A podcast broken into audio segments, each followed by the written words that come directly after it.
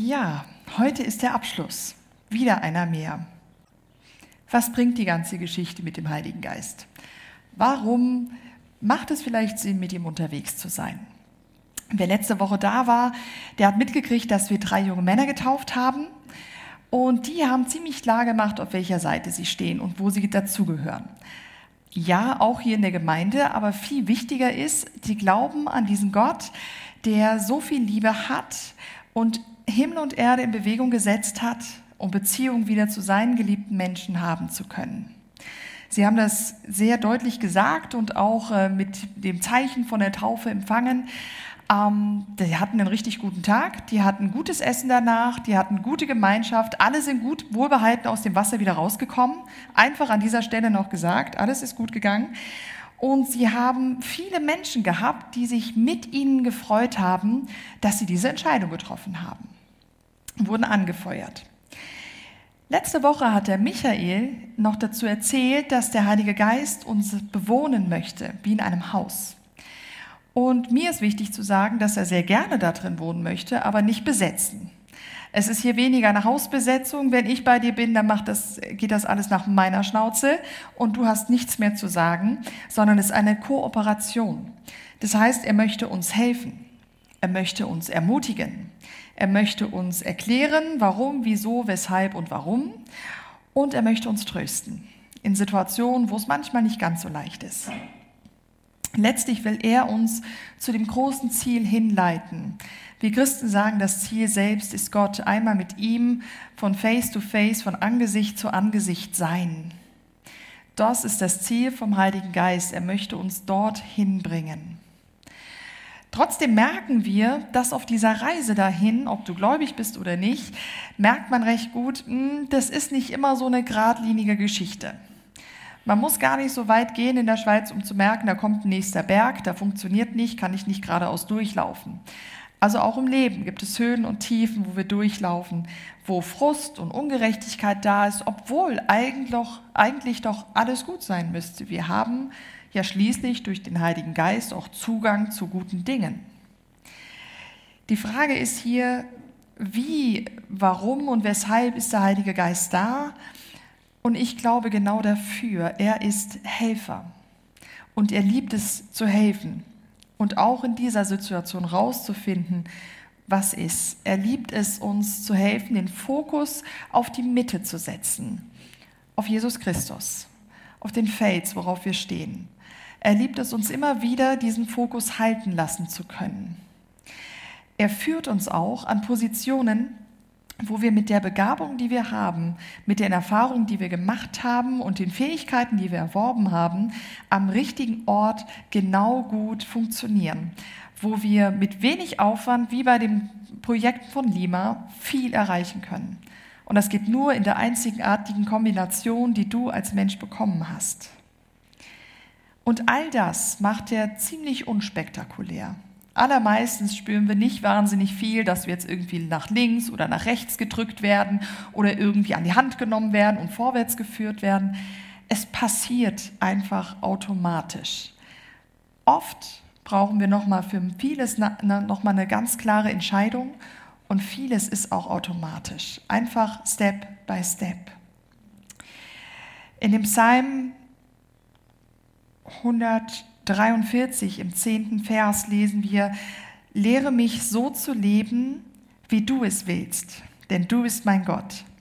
Führe mich durch deinen guten Geist, dann kann ich ungehindert meinen Weg gehen. Der Heilige Geist möchte uns in unsere Bestimmung führen. Und ich glaube, das bringt uns in die Bestimmung reinzuführen.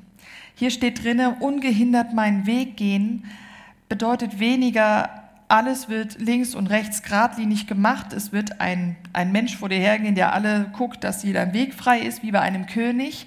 Es hat vielmehr den Fok mit dem Fokus zu tun, ungehindert dem Ziel entgegenzulaufen. Darum geht es im Leben, dass wir das Ziel erreichen, im Leben eines Christen, dass wir bei Gott ankommen dürfen. Und der Heilige Geist hilft uns, diesen Weg mehr oder weniger gerade durch mit ihm dahin zu kommen. Ich liebe Filme und vor allem Filme, wenn es darum geht, wenn da Leute sind, vor allem junge Menschen, die noch keine Ahnung, was mit ihrem Leben tun sollen und dann irgendwann merken, hm, ich glaube, ich habe irgendwie eine Idee von einem Leben, was ich gerne umsetzen möchte. Und ich glaube, dass das eine zutiefst ja, zutiefst ehrliche und wichtige Frage ist, in einem Leben zu rauszufinden, warum bin ich genau heute hier und habe nicht schon vor 500 Jahren gelebt und werde auch nicht in 200 Jahren leben, sondern bin genau jetzt hier und heute da. Und diese Antwort und diese Bestimmung rauszufinden, glaube ich, lohnt sich. Manche lähmt diese Frage. Ich hoffe, ich versaus nicht. Ich hoffe, ich werde keine falsche Entscheidung treffen und irgendwann irgendwo rauskommen, sondern ich möchte den geraden Weg laufen und zögern, vielleicht auch am Zögern, um zu gucken, hm, hm, hm, mal gucken, wie es kommt. Andere wiederum beflügelt das völlig. Die sagen ein Leben, all in. Ich gebe alles rein, was ich habe, und die lernen verdammt viel auf sehr, durch sehr, sehr viele Fehler, die sie machen. Aber sie tun etwas sehr Spektakuläres. Und Egal auf welcher Seite du bist, ob du eher zögerlich bist oder all in gehst, beides braucht die Führung vom Heiligen Geist, die er gerne für uns übernimmt oder mit, mit uns zusammen machen möchte. Wie funktioniert das also, diese ganze Berufungsgeschichte und warum ist das überhaupt wichtig? Ich glaube, dass wir da mit dem David ganz, ganz coole ähm, Schritte lernen können von der Geschichte von ihm. Wir werden jetzt in einem Schnelldurchlauf das Leben vom König David anschauen und ich werde vier Punkte rausholen. Nicht so viel, weil er hat noch mehr, viel, viel mehr erlebt und getan und gemacht. Wen das interessiert, im 1. Samuel 16 alles nachzulesen. Ähm, von, vom Startschuss von David bis zu seinem Ende alles drin. Der Psalm 143 kam auch von ihm. Ungefähr die Hälfte der Psalmen ist von ihm geschrieben worden und er hat sie in allen möglichen Lebenssituationen geschrieben und am Ende des Lebens hat Gott zu ihm gesagt, dieser Mann war ein Mann nach meinem Herzen, der, mein, der sein Vertrauen auf mich gesetzt hat. Ich glaube, dass wir von so einem Mann einiges lernen können. Und wir fangen an mit dem ersten, mit der ersten Station. Er war völlig unbemerkt, völlig unsichtbar ist er in eine Familie reingeboren als letztes Kind und ähm, ja, wurde eigentlich zu regelmäßig irgendwie ja, vergessen. Er war Hirte von dem Vater, die Schafe, die er gehütet hat.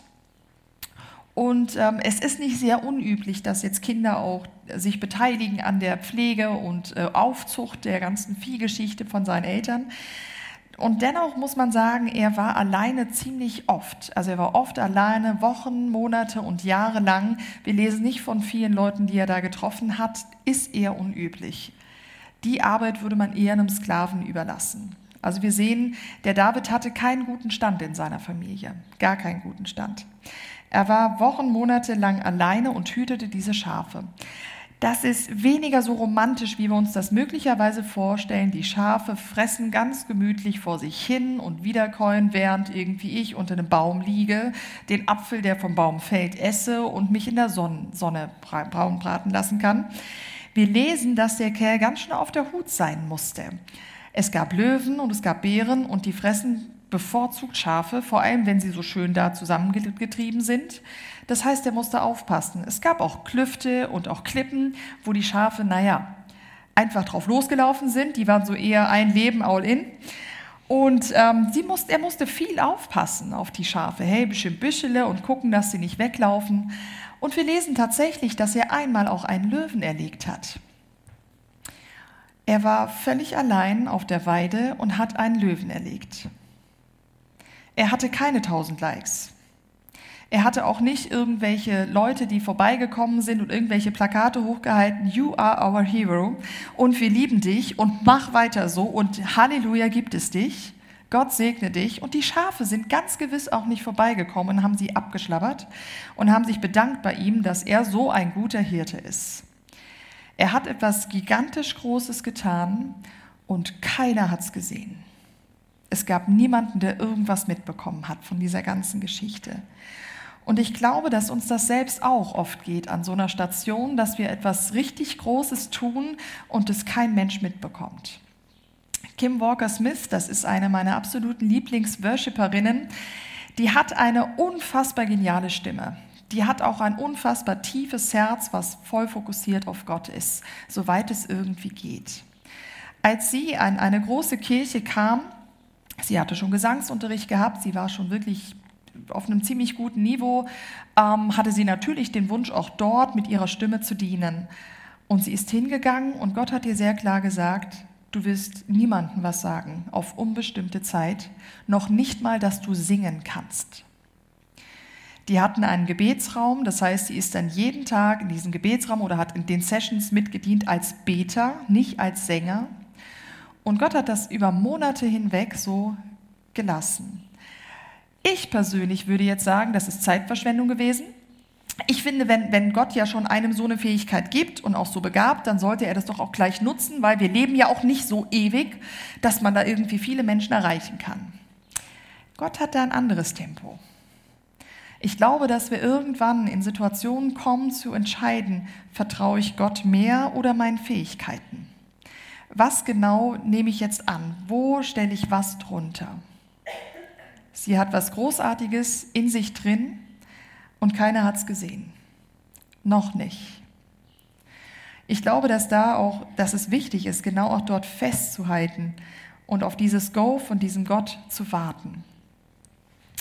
David war also auf der Weide, zwischendessen, währenddessen kam ähm, ein Prophet zu seinem Papa, zum Isai, und sagte, hey du, ich bin auf der Suche nach einem König, Gott hat mir gesagt, der ist in deiner Family, also zeig mir deine Jungs, ich check die ab und dann wird einer von denen König.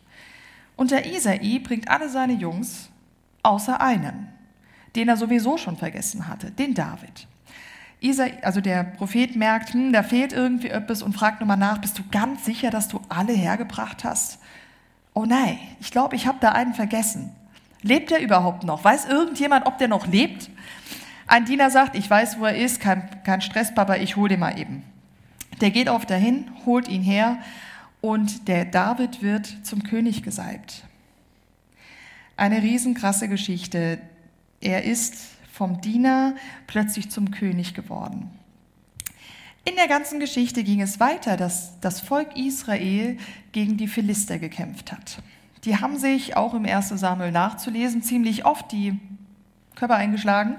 Eines Tages kamen sie mit einem, mit einem Riesen an, ungefähr so wie bei Gullivers Reisen, bisschen kleiner. Auf jeden Fall hat er sich ziemlich bemerkbar gemacht und hat das ganze Volk im Grund und Boden geredet und gelacht und ihren Gott auch noch verhöhnt und sagt, das, was ihr glaubt, selber schuld. Ich bin the King. Ich weiß, wer ich bin. Ich habe Kraft und guck mal meine Größe an. Und das, was ihr da gerade bringt, ist eigentlich völlig lächerlich. David kommt von der Weide zu seinen Brüdern, um sie zu besuchen. Er guckt sich das an und sieht den Schlotterhaufen von seinem Volk auf der einen Seite und den großen, protzigen ähm, Riesen auf der anderen Seite. Und er fragt zu dem Schlotterhaufen, was ist los? Also warum redet der noch? Was ist das Problem mit dem? Also, also also wir sind schon im richtigen Volk, oder? Bin ich hier richtig abgebogen? Also bin ich hier richtig? Und das Volk sagt ja, siehst du den nett? Der ist riesig groß. Meine Interpretation ist zu sagen, er ist ihnen über den Kopf gewachsen. Sie konnten ihn nicht mehr greifen. Sie wussten nicht, was passieren würde. Und ist es nicht oft so, dass wir selbst in Situationen sind, die uns über den Kopf wachsen, die wir nicht mehr greifen können, die wir nicht kontrollieren können, wo wir nicht genau wissen, was kommt jetzt genau da raus, wenn jetzt dann was kommt. Und David hatte diesen festen Glauben auch selbst erlebt in der Einsamkeit, dass dieser Gott, egal wer vor ihm ist, Recht haben wird. Wir sagen, ein Spruch sagt deinem Problem oder deinem Goliath, wie groß dein Gott ist. Und das ist nicht einfach nur ein netter Spruch für schlechte Zeiten oder ein sehr schöner Spruch für ein Poesiealbum. Es ist schlichtweg die Wahrheit.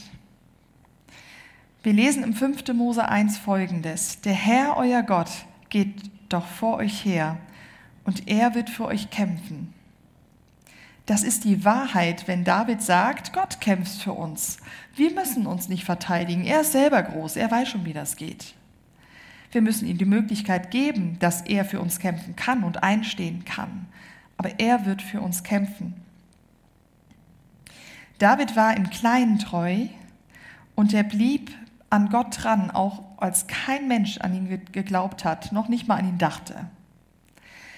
Er beschützte die Schafe seines Vaters und keiner hat ihn da beobachtet. Er hätte sich auch jeden Abend einen Schafbraten machen können.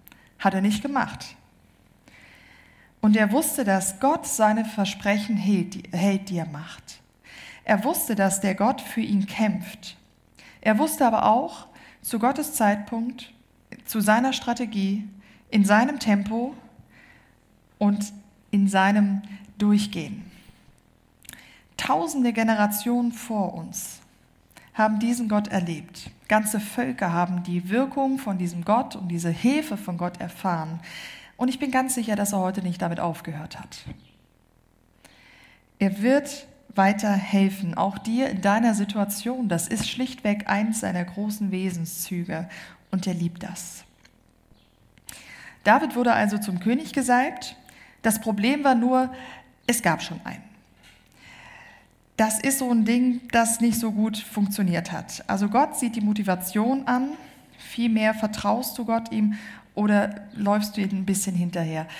Die Sache ist die, das Problem ist, man könnte sagen, ist da vielleicht ein Kommunikationsfehler passiert? Also Gott, hast du vergessen, dass da jemand noch, also da war noch jemand.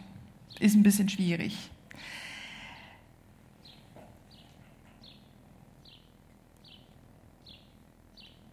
Mhm. Das ist gut. David wurde zum König gesalbt. Er hat Goliath besiegt was sich kein anderer aus seinem Volk getraut hat. Und was ist passiert? Er musste dem König dienen. Er wusste, dass er eines Tages König werden wird, weil Gott es ihm gesagt hat und er vertraute ihm. Und anstatt gleich König zu werden, hat er erstmal eine Heldentat gemacht, nicht nur eine, sondern viele darauf, und diente dem König vor ihm. Und in Gottes Welt sind völlig andere Parameter, als wir es vielleicht in unserer Fantasie haben. Wir lesen in Matthäus 23, wer unter euch groß sein will, der soll allen anderen dienen.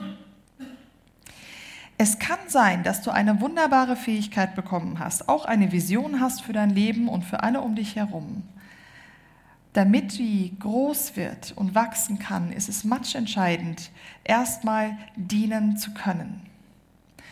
Wenn du irgendwann dieses Ziel und deine Vision erreicht hast und getan hast, wird das Dienen nicht automatisch aufhören. Es gibt immer etwas, wo wir uns unterordnen können und sollen und lernen dürfen. Wer unter euch groß sein will, der soll allen anderen dienen. Was auch immer das in der Situation heißt, in deiner, wo du dich gerade befindest.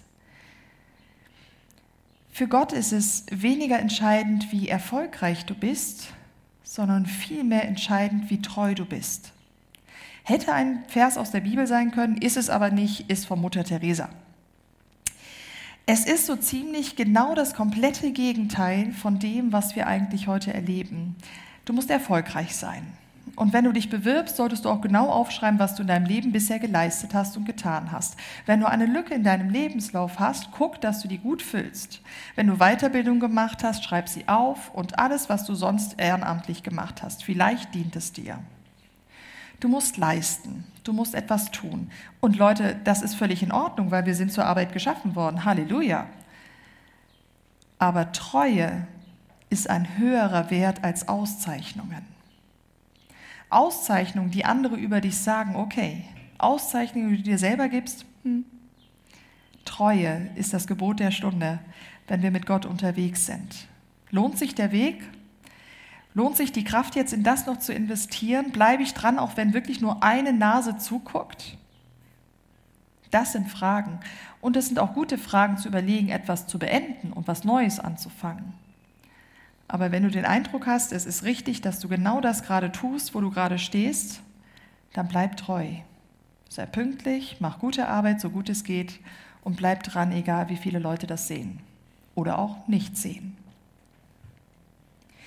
Der David hätte viele Möglichkeiten gehabt, die, das Problem mit dem anderen König aus der Welt zu schaffen.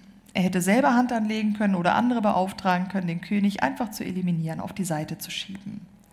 Er hat es nicht gemacht. Er blieb Gott treu und er wusste, er wird es tun zu seiner Zeit. Er vertraute, dass Gott weiß, wann sein Zeitpunkt sein wird, aufzustehen und das zu tun, wofür er geboren worden ist.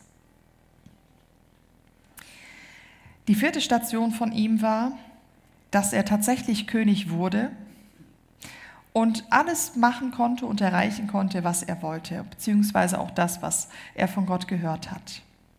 Eines Tages, er war auf einer recht hohen Spitze von seiner Macht, ähm, sieht er eine Frau, findet die ganz hübsch, bis dahin ist alles in Ordnung und bricht mit ihr die Ehe.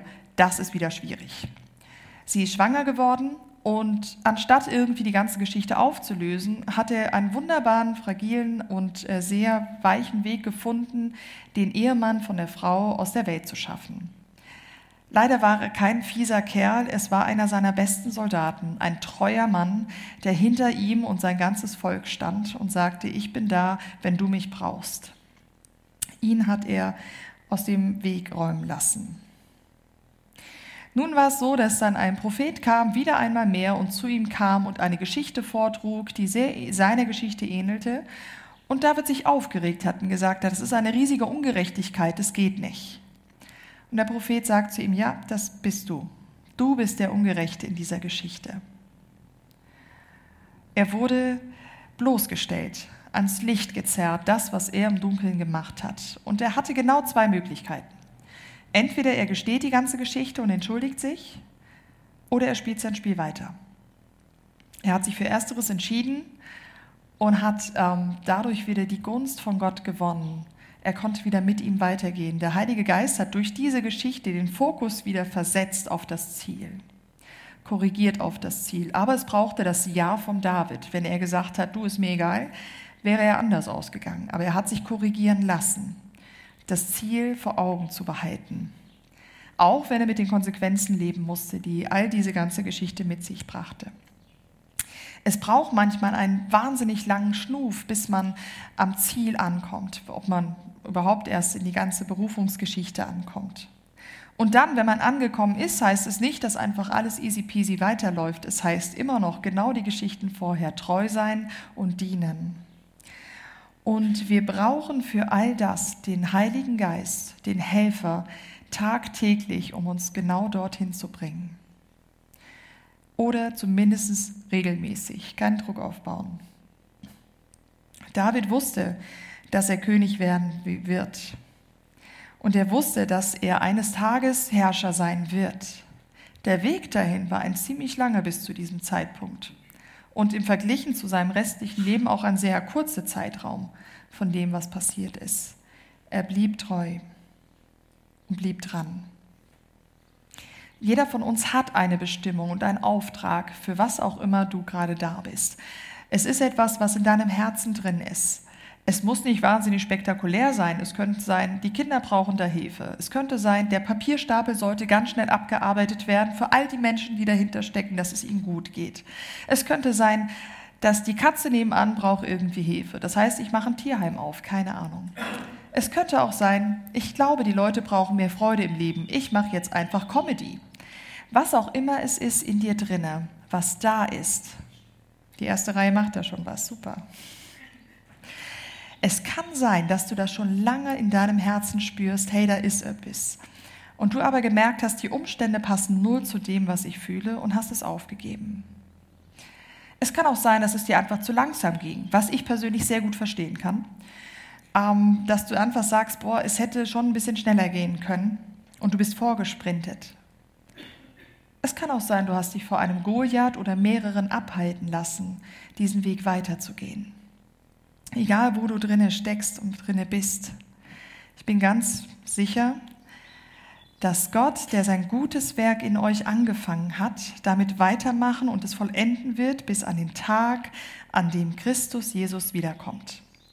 Also der Tag, an dem Jesus Christus wiederkommt, ist noch nicht definiert. Das bedeutet, wir haben alle Zeit der Welt. Das, was Gott bestellt, das zahlt er. Das, was Gott angefangen hat, das beendet er auch. Das, was er versprochen hat, wird er erfüllen.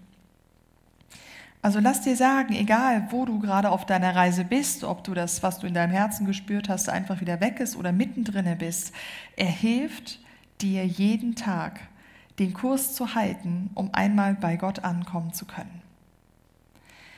Das Leben muss nicht geradlinig laufen, überhaupt nicht das Ziel.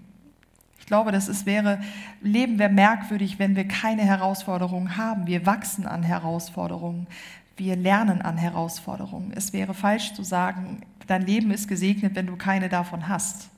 Es wäre die falsche Aussage definitiv. Aber du hast einen, der dir hilft, in all dem Sturm wie ein Kompass das Ziel nicht aus den Augen zu verlieren oder wenn du vom Kurs abgekommen bist, wieder zurückzurudern. Zu jeder Zeit und immer. Also egal, ob du den Wunsch verworfen hast, ob du vorgesprintet bist oder dich von Goliaths einschüchtern hast lassen, lass dir sagen, der Gott ist treu. Er steht zu seinem Wort. Er will dir helfen, egal wie deine Umstände sind. Sag deinem Berg viel mehr, was dein Fels ist, worauf du stehst, auf Jesus selbst. Gott macht Türen auf und wieder zu. Und wenn eine Tür zugeht, geht eine andere wieder auf. Vertraust du dem, der sagt, hey, die Tür geht zu, aber ich habe da was für dich?